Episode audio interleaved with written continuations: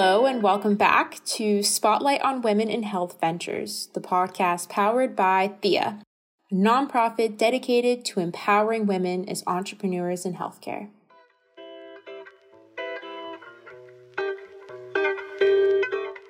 Today, we're sharing our conversation with Liz Asai, CEO and co founder of 3Derm. 3Derm has developed a cost effective skin imaging system that allows non dermatologists to take clinical quality 3D skin images remotely. Dermatologists can use the uploaded images to efficiently monitor high volumes of patients' lesions while reserving in clinic appointment times for patients whose images indicate a more alarming condition. 3Derm aims to revolutionize the field of teledermatology by providing greater access to dermatologic care. A week after our initial interview in August 2020, 3Derm was acquired by autonomous AI platform Digital Diagnostics.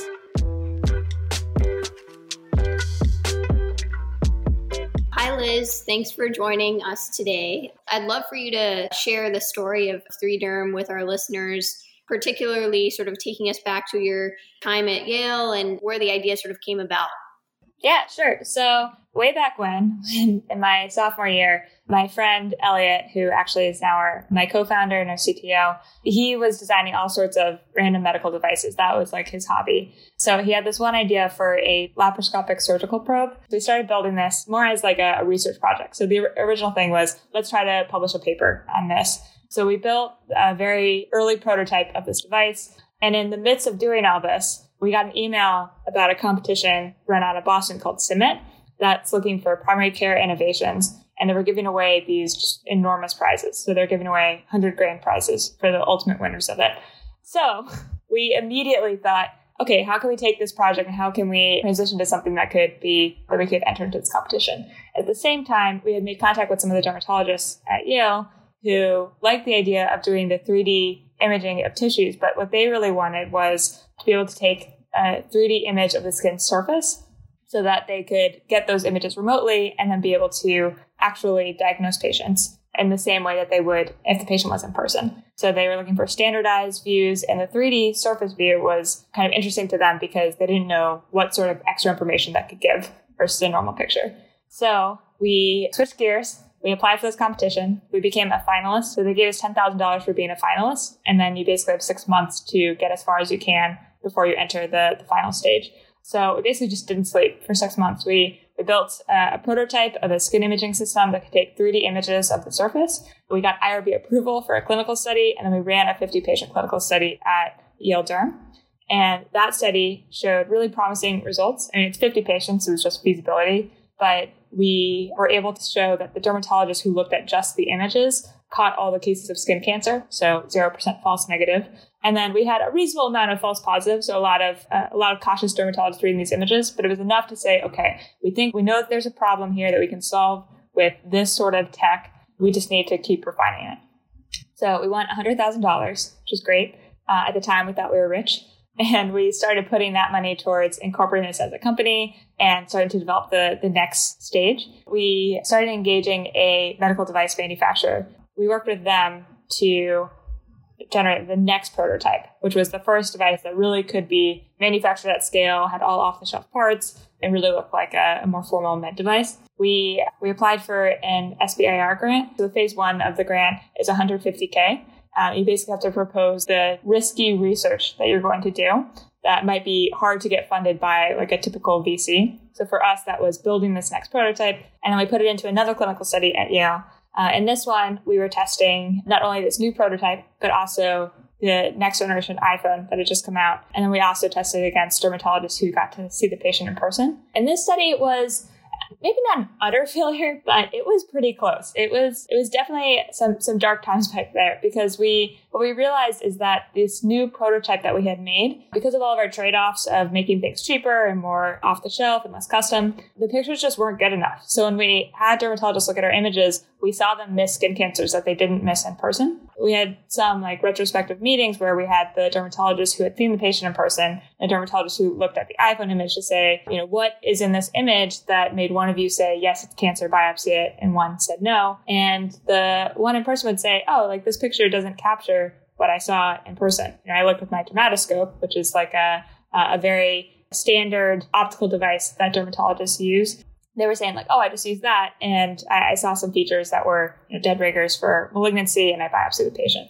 So we coming out of this study, we realized our device did not work. Our attempt to see if iPhones would work also did not work. So we were kind of stuck because at that point we felt like we had a lot of information to kind of bound the problem, but we were running low on cash. Elliot and I, uh, my co-founder, were kind of at a crossroads of do we keep investing our time and go for this or do we go get real jobs? So when you were at those crossroads, how many years had it been since you had first pursued this idea? Yeah, so this is maybe somewhere between like two and three years in. At that point, we had joined an accelerator that uh, is meant to incubate early stage healthcare companies. And we had learned a lot about the business model that would be required to, to pair this solution with in order to actually get this to market. We felt like we really had all of the kind of foundational blocks. We just needed a lot more capital. So we decided to go for it. We raised our first institutional round of capital, and that gave us the capital to go one more shot at building the next prototype. So for that one, we went kind of back to basics of what are our exact optical specs we need to build what are the views that we need to take of a patient's skin lesion or a, a rash or acne uh, in order to make this thing useful. We started incorporating like dermatoscopic views since that's what dermatologists had available in clinic. It made sense to give them that view remotely. And at this point, since we had moved to Boston and we were backed by Blue Cross Blue Shield, we were able to get a connection to UMass, which is a big academic med center in central Massachusetts. And the head of derm there agreed to pick us up as a research project and say, okay, if this new device is truly better and can and can do this, we want to test it here. We want to run a full clinical study. So we did 350 patients, and we're just going to compare apples to apples. So we ran a, a very cool clinical study out there where we had a dermatologists examine a patient in person. We then were able to image the patient with our multimodality device and collect uh, some kind of basic information. And then we passed that telederm case to three separate dermatologists within their department who had not seen the patient in person. So we just generated a ton of data out of the study. And because we were uh, working closely with the clinic, we had access to the biopsy data if biopsies were taken. So we were able to have a ground truth that we compared both the in person dermatologist to and the panel of remote teledermatologists. And that study showed that we had an on par sensitivity and specificity to an in person dermatologist it's amazing how you've sort of jumped from institution to institution, from resource to resource in order to, I guess, validate your business. And you were able to do that.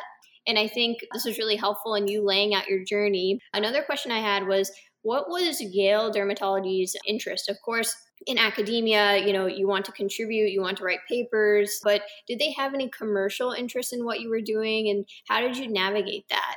Yeah, I mean, I think at the early stages that we were at, they didn't really have a commercial interest, that this was more of a research project and let's help these students because they're part of the Yale family and this is a really cool technology that could help people.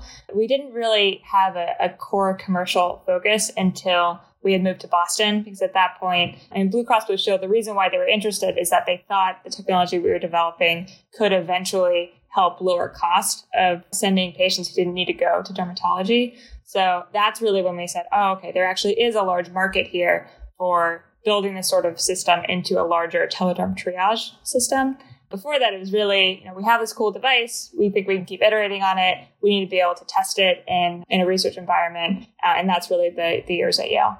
What made you want to translate this from a research project into a commercial business because a lot of folks I think are in this situation, especially people are doing research at the medical school.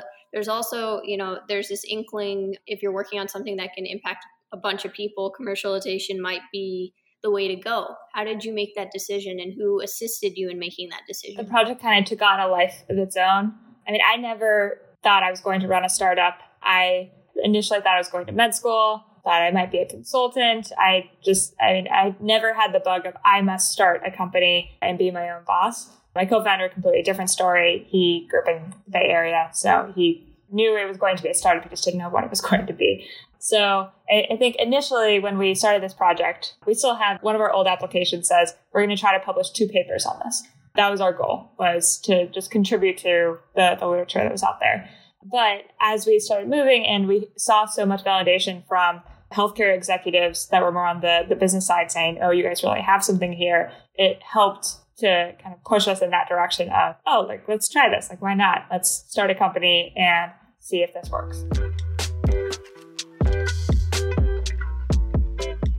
I think you've laid a great framework for the steps that you took from research project to building a company and everything in between and we've like mentioned the product and the products that you have but it'd be helpful to kind of um, have you walk us through what how the products work so you have like the imaging you have the telemedicine and now you have the diagnostic arm um, but focusing first on more the imaging and telemedicine pieces of 3derm can you walk us through how they work and how they fit into a primary care and dermatologist workflow yeah, sure. So on the telederm side, we work mostly with primary care offices. So we give them a, a camera that's mostly used by their medical assistants. So the camera is, um, we like to say it's it's less fancy as we get more and more sophisticated here because we can use better and better mobile technology as our base. And then we have lenses that help us replicate some of the views that a dermatologist expects to see in person. So the device right now at primary care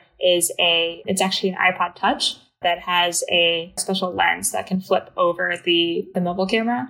And the smarts on the device is now more in the software. So we have an app that runs on it that helps the user take good photos. So they enter in some pretty basic information about whatever the skin condition is. We focus on imaging spots, rashes, and acne. So it's almost everything you could imagine being referred to dermatology. So they enter the information. They say, what is this condition? What is bothering the patient? And based off that information, we determine what images they should take.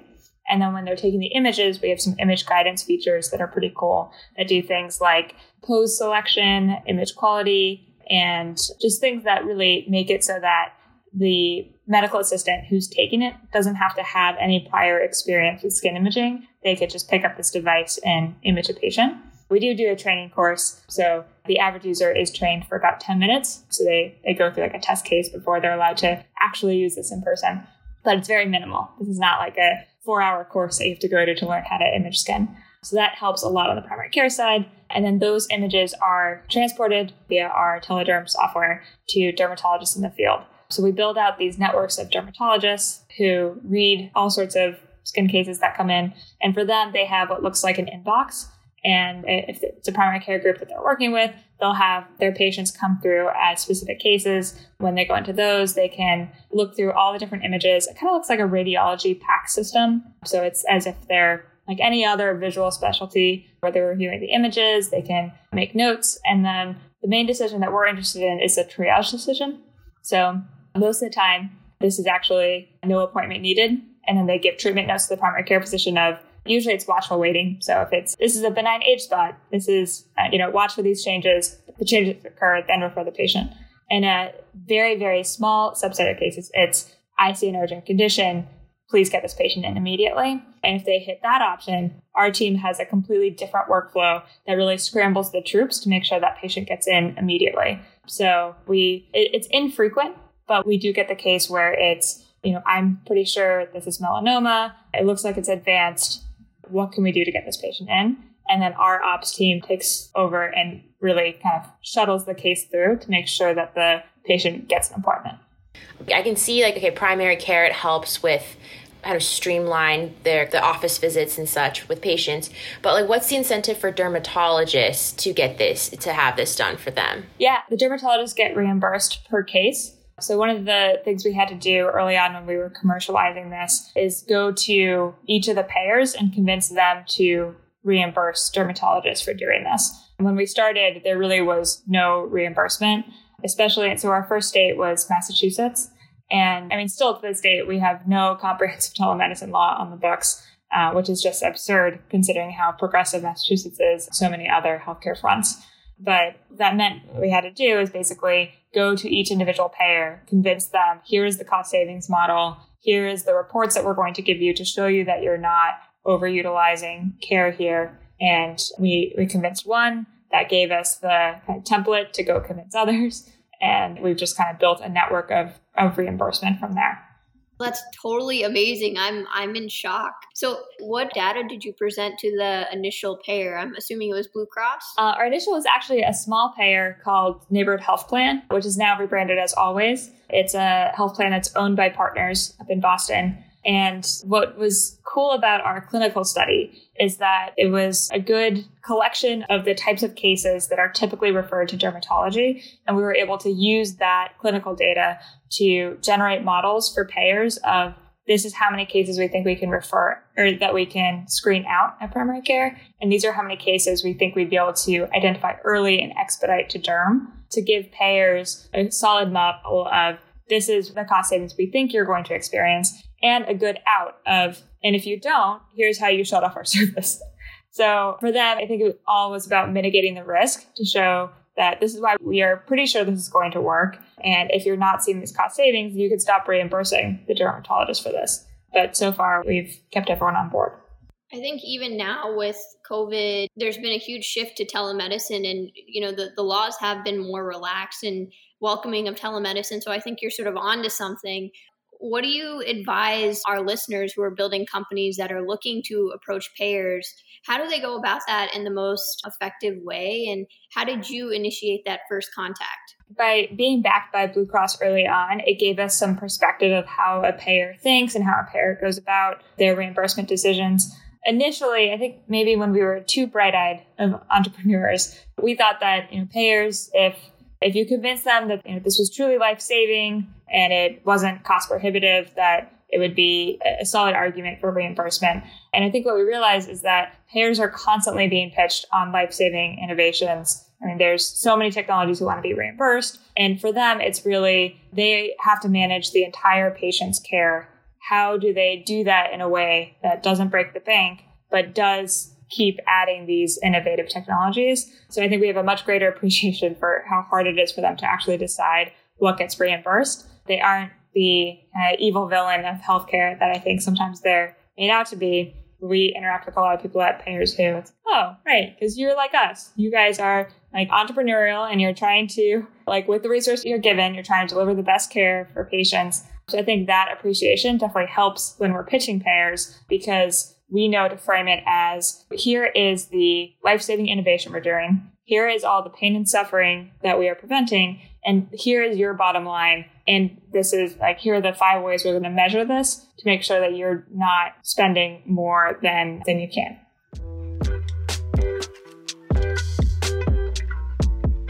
Now I want to look and think about the future of 3Derm. And I know that 3Derm has expanded its product offering, has now this like diagnostics arm to it. And recently, your diagnostic algorithm got breakthrough designation. So, can you tell us a little bit more about how you build these algorithms? you know do you take into consideration because dermatological abnormalities can present in different ways in different skin tones and such so how do you take that into account in your algorithms etc yeah. So what's funny is when we first started this project, so when we were back at Yale as undergrads, our original idea was we were going to build this standardized camera. Elliot has, I mean, his background is in machine learning. So the idea was let's build a really standardized camera and then we'll just do the diagnostic on the software side. We even went as far as kind of building out some prototypes of the, the diagnostic algorithm back in 2011. And at the time, kind of across the board, all advisors, all investors, all clinicians said, don't do this. Don't do the AI piece. Don't mention this. That's going to scare people and it's way too far off. It's kind of a pipe dream. Stick to something that's very doable and well, with less technical risk. So we heard that feedback, and I do think that feedback was accurate. I think in 2012, if we had gone out there and pitched this as we're going to do AI for skin, that it would have been not well received by the market. But what we ended up building was a telederm system that collected these really standardized images and we learned how to standardize the imaging process for all sorts of different skin conditions. So that gave us a good library to start from when we were building our diagnostic algorithms. And because we knew a lot about the skin imaging process, that those sorts of insights definitely helped us craft a diagnostic algorithm that really kind of understood the medium. And how are these algorithms regulated? So, as opposed to telederm, which is very much in, uh, the FDA has basically said that those sorts of technologies are in enforcement discretion. So at this point, Telederm is very non regulated. And I think that's almost to a fault in some ways. I could build an app that just says take a picture with your phone and send it to a dermatologist. And as long as that dermatologist reads it, there's no quality checks, there's no there's no guardrails in place to say like what lighting conditions did the patient use? Was it just a dark room or is that spot darker? It's all putting the liability on the dermatologist. And as long as they agree to read, it goes. AI is a very different case. The FDA has put out pretty clear guidelines of what makes a med device and that certain algorithms are software as a med device. Um, so we fall into that territory.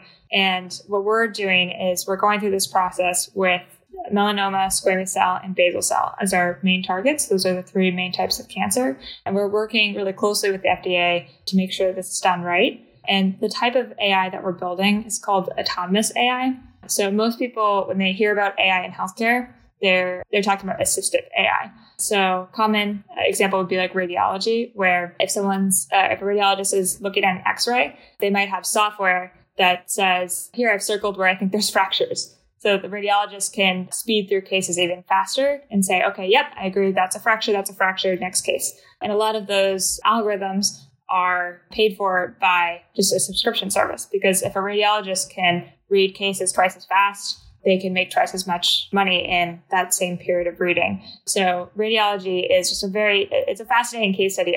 There's an entire market of algorithms pitched at radiologists to try to make them more efficient, more accurate, and make their experience just better. But for a lot of specialties, that sort of market doesn't work. For dermatologists, I mean, a lot of these cases are either very complex, where it's going to take a, a, while for them to read it because they have to go through maybe a list of medications and a case history before looking at the images. So that's a pretty long case. And the, the cases that are more, that could really be sped up by some sort of assistive AI would be like, I give a dermatologist a picture of like a very generic age spot. They immediately on site say that's an age spot.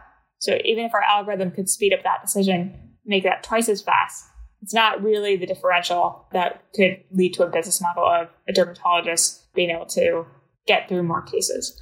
So what makes sense in a lot of specialties is to actually build autonomous systems where you take that decision and you remove it from the specialist. So you give that capability to say like a primary care physician where they take a picture and for them, they're not necessarily trained to say, oh, you know, this exact lesion on this patient's back is actually precancerous and therefore I'm going to refer them versus this other spot that looks nearly identical is just a benign age spot. That's the sort of nuance that dermatologists are great at and that primary care physicians, and they might have a month of derm training in their entire life between the start of med school to being a practicing physician.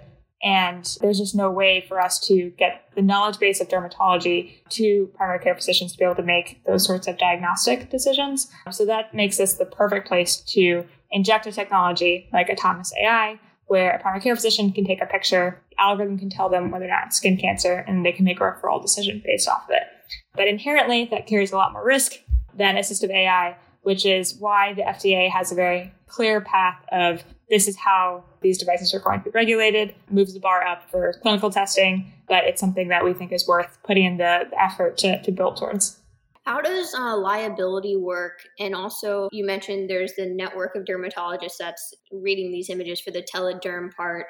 Say the patient's from Connecticut, can a dermatologist from Massachusetts or Oklahoma read these cases, or can we cross state lines given you know the nature of physician licenses?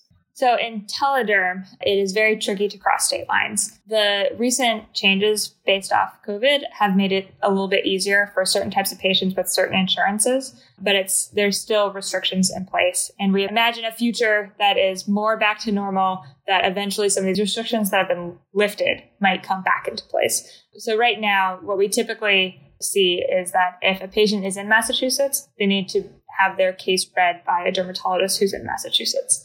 Um, there's the interstate pact to have reciprocal licenses. So certain states have joined together to say if you're in my state, you can be read by another state who's all participating in this pact. Massachusetts has not joined that pact, but that's kind of an effort that we see as a hopeful. I mean, optimistically, it sounds like they continuously are adding states to that pact that maybe in the future we'll have we won't have these restrictions you know if, if more states get on board and sort of the laws are become more relaxed maybe you can even have uh, triage be even more sophisticated and have multiple, even a higher end of dermatologists weighing in on a given image, and that would just like increase the strength of the opinion that's that's out there uh, for a given image. Yeah, I mean, there's like a whole industry of startups that are tackling just that of the second opinion of how do we make it so that we reduce overall management errors by bringing in another physician. Uh, and then there's companies who are building algorithms to say, can we flag specific cases that we think are more open to these errors and only pass those to second opinion? So I think we're definitely going to see some of those technologies come to market soon that would really be a game changer. We're not working on that. That's out of our wheelhouse, but I think it's very cool. So, we've been talking about the algorithm piece and how you build it out and such and bias in in ai and such can be a, a huge concern. How has 3derm worked towards ensuring inclusivity and trying to eliminate any bias. I mean, we have, and then this issue has come to the forefront a lot more recently with Mind the Gap and New England Journal of Medicine is also, and like their Instagram accounts has started putting pictures comparing and contrasting various dermatological conditions in white skin versus black skin and such. So, how is 3Derm trying to address this?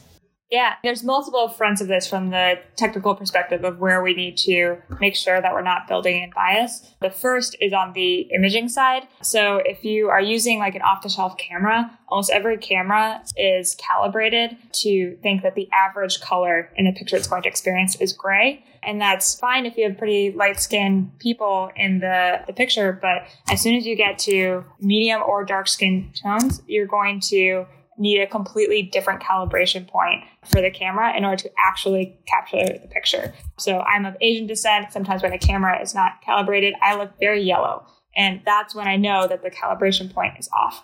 So what we do is we color calibrate our cameras to make sure that we're actually capturing the right skin tones. Uh, and I mean, a lot of that comes down to blocking out all the ambient light when we take the picture in order to make sure that the only light that entered that image is from the lumens of the LEDs that we know of. And that helps us make sure that at least we're starting from a base of this is truth of the skin tone. And then on the algorithm piece, there's the data that we train with. We have to make sure that that is both standardized with that color calibration and diverse. And when we come to points where we realize, you know, we don't have enough diversity of a specific condition that we're imaging, that means that eventually when we think about the claims we're going to make for that algorithm, that we take that into account. So what that means is basically like if we're, say we're making an algorithm for a made up disease, like disease X, and we realize that we only have darker skinned patients in our training set for disease X, if we eventually make an algorithm to detect that disease and it gets through the FDA, we should put on the label that this was trained and validated on darker skin patients. So if, it, if you have a lighter skin patient, you might not see the results that are up to this bar. And that is our overall philosophy of how to make sure that there's a lot of transparency here. Uh, and what has happened for most of the past uh, of med devices is that they don't report those sorts of biases. And what it means is that you could be using a device and you think it should have pretty good accuracy, but it might not for a specific patient because that patient wasn't represented in the, the training set. And that's what we're trying to counteract here. Got it. I wasn't aware of that transparency piece that there are folks that don't disclose that. And so then I can see how that translates into inaccuracies when you implement the technology and the device that's been the standard for for all sorts of drugs and med devices. I mean, plenty of drugs are only tested on men, but the label doesn't say here are the results if you're a man. Yes, that's very true. And then for like pregnant women, for example, there are certain drugs they might have to take, but but because they're not actively recruited in clinical trials, doctors are wary of administering certain drugs. No, that that is very true. Will you consider doing a clinical study that looks at race and gender in the future to sort of validate that your technology works? Or is this something that's sort of already assumed given the number of patients and the cohorts that you've been able to assemble with your studies?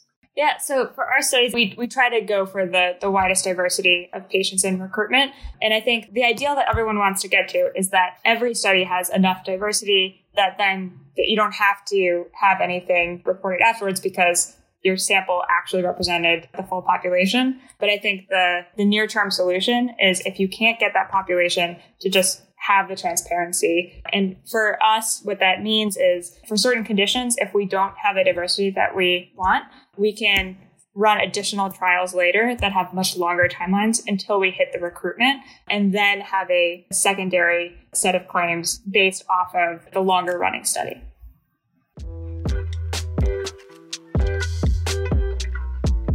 As you reflect on the past eight or so years that you've been working on 3Derm, what are some challenges you faced and any lessons learned that would be helpful for women interested in starting a company in this space? One thing I'd say is that there's a lot of negative press about how hard it is to raise funds as a woman, how to really to go through the entrepreneurship journey as a woman. And I think you need to hold kind of two truths in your head at once. You have to know that those biases are out there so that you can spot them and make sure that you are on top of it and you're, you are factoring that into how long it's going to take to raise and who you should raise from.